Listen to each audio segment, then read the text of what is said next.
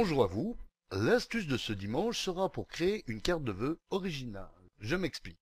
Vous avez oublié de souhaiter la bonne année 2013 à des amis, mais comme vous le savez certainement, on peut le faire tout au long du mois de janvier.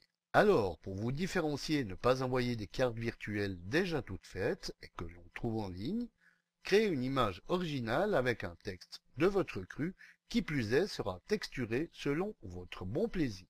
Effectivement, avec le logiciel gratuit Photofiltre que vous trouverez facilement sur Google, vous pouvez incruster une image de votre choix à votre texte. Alors, pour texturer un texte que vous avez ajouté à une image, voici comment faire. Lancez Photofiltre et ouvrez l'image que vous voulez utiliser en fond du texte. Nous allons ajouter un texte dans cette partie du ciel de cette image pour notre exemple. Alors, allez dans la barre des menus et cliquez sur l'icône de l'outil Texte, ici, ou employez les touches CTRL busté si vous êtes plutôt un adepte des raccourcis clavier. Dans la boîte qui s'ouvre, rendez-vous dans l'espace Saisie, puis inscrivez votre texte. Comme Bonne année 2013 dans notre exemple.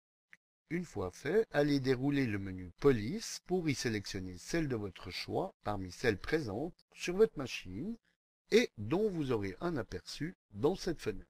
Adaptez également la taille, soit en utilisant les flèches pour augmenter ou diminuer la police, soit en entrant directement le chiffre si vous le connaissez déjà, comme 61 dans notre exemple.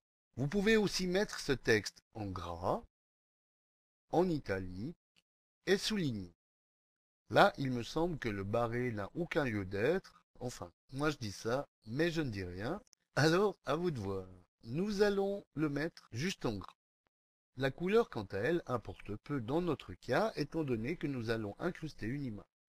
Par contre, vous pouvez choisir l'alignement à droite ou à gauche, ou comme centré dans notre exemple. Sélectionnez maintenant l'onglet Effets, puis allez cocher la case Motif de remplissage, ici. Cliquez ensuite sur l'icône du dossier Ouvrir, puis sélectionnez une texture ou une image parmi celles proposées. Ou alors, si aucune d'elles ne vous sied, allez dans le dossier où se trouvent vos images pour sélectionner celle de votre choix. Pour cette astuce, je vais plutôt en prendre une parmi celles proposées, comme euh, euh, allez, le marbre.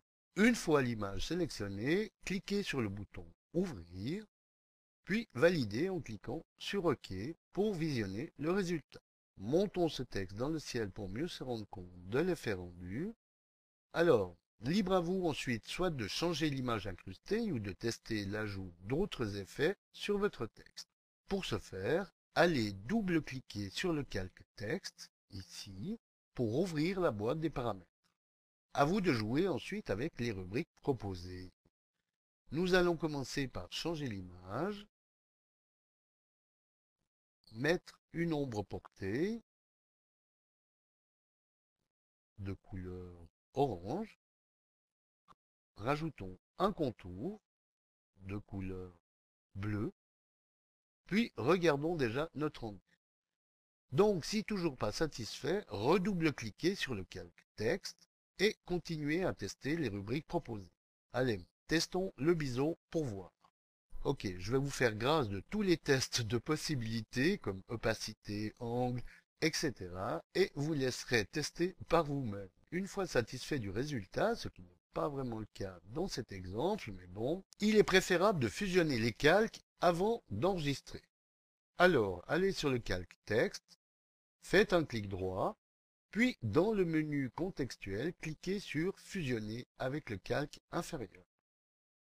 Allez maintenant dans le menu Fichier et Enregistrer sous pour nommer différemment votre image, ceci afin de ne pas écraser l'original.